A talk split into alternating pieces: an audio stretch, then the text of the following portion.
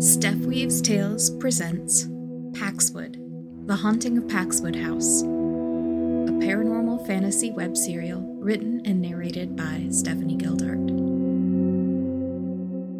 Episode 6 Best Friends Save You Leftovers.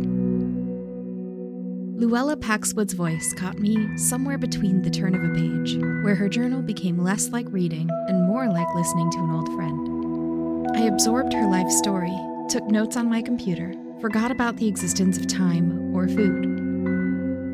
At some point, Sly cleaned up her books and placed them back on the return shelf, but she left quietly. Whether she respected my focus or found it dull, I didn't particularly care. I didn't discover any obvious mention of a hidden treasure in Luella Paxwood's journal. But would it be a secret hidden treasure if someone blatantly wrote about it in the open text of a journal? I also didn't notice the time or the text messages until the on duty librarian arrived to inform me that she was locking up the library. I apologized for holding her up and only then checked my phone. My mother messaged to let me know she was busy with city council work and I should handle my own dinner. That was typical though. Then there were three messages from Char. Char, 3:40 p.m. Finally done with math retakes. Brought my score up to an A. Heading home, let me know when you're on your way over.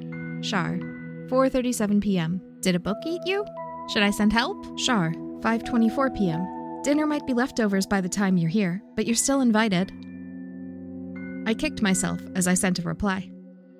Kerry, 6:04 p.m. Sorry, lost track of time. On my way. Leftovers at Char's still beat whatever I'd pieced together on my own at home.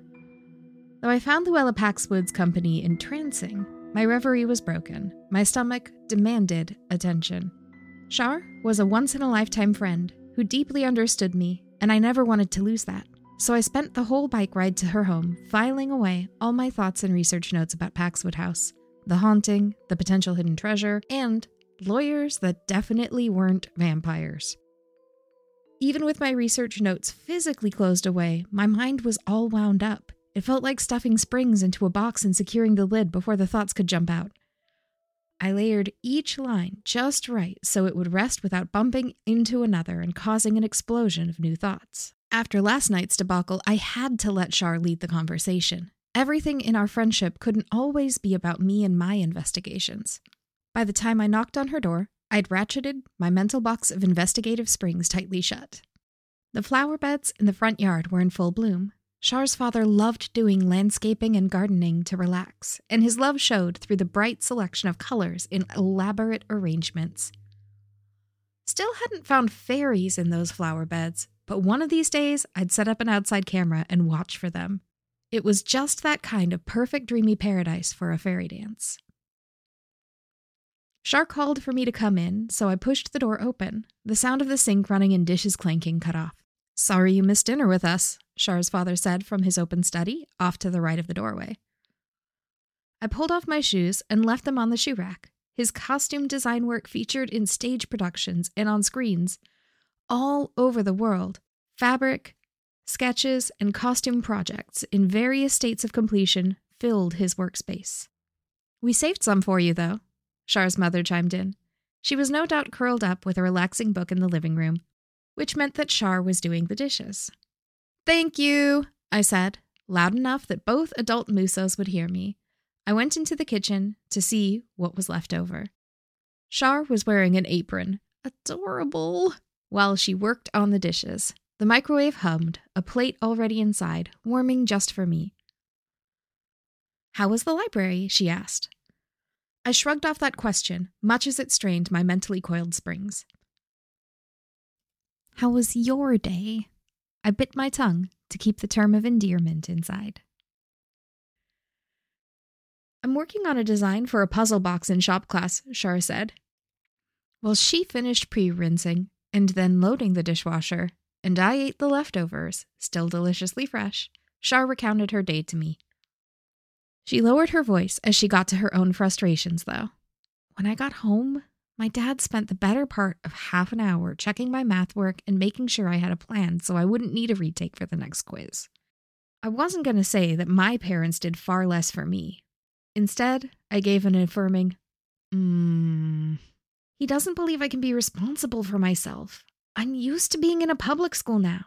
I know how to ask teachers questions. I took the initiative, studied at lunch, went right after school to take care of it. No one made me do that.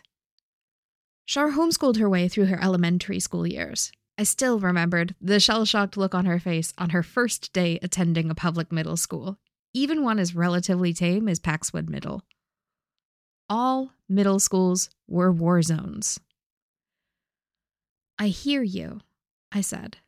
The best three words I could offer were not the three words I wanted to use. I wish they'd realize I've grown up. They're always going to think that I'm that shy little girl who couldn't talk to anyone.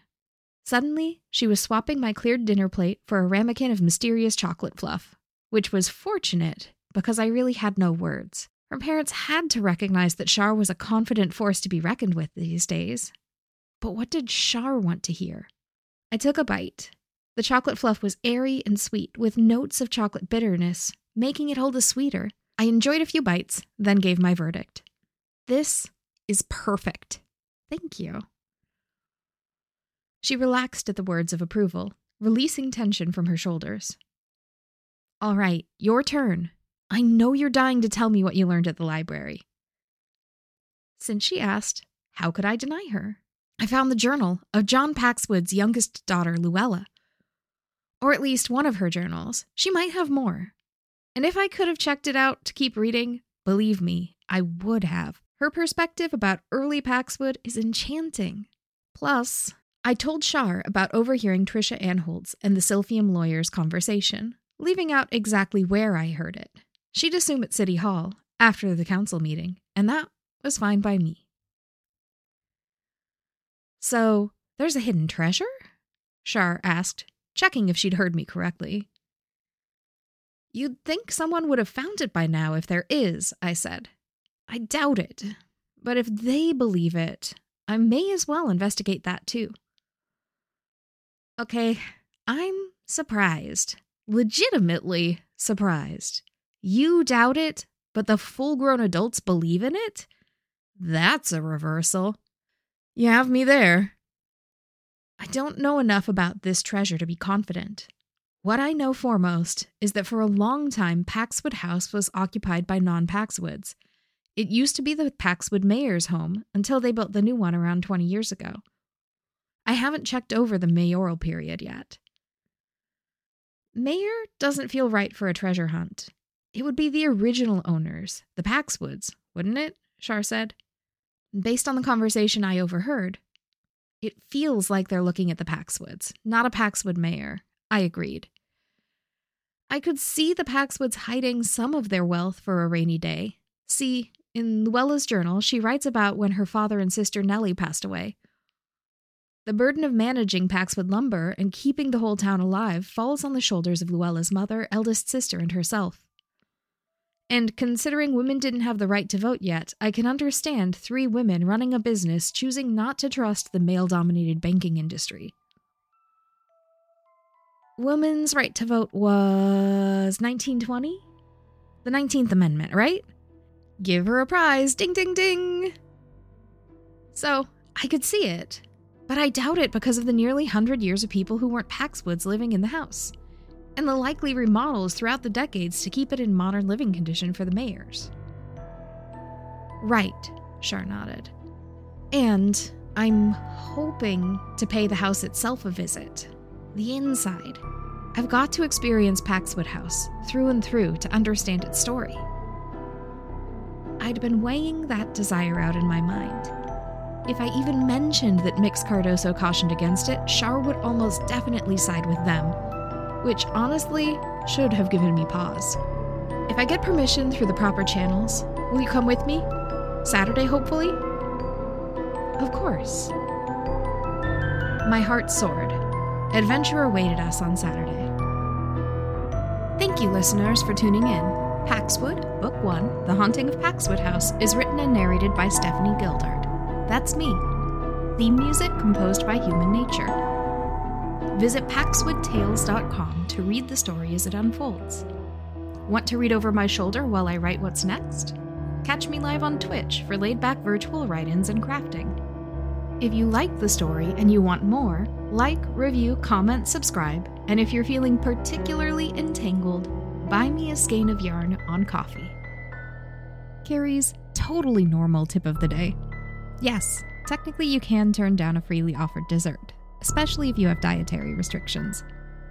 But when you can enjoy a sweet treat offered by someone who cares about you, treasure that moment.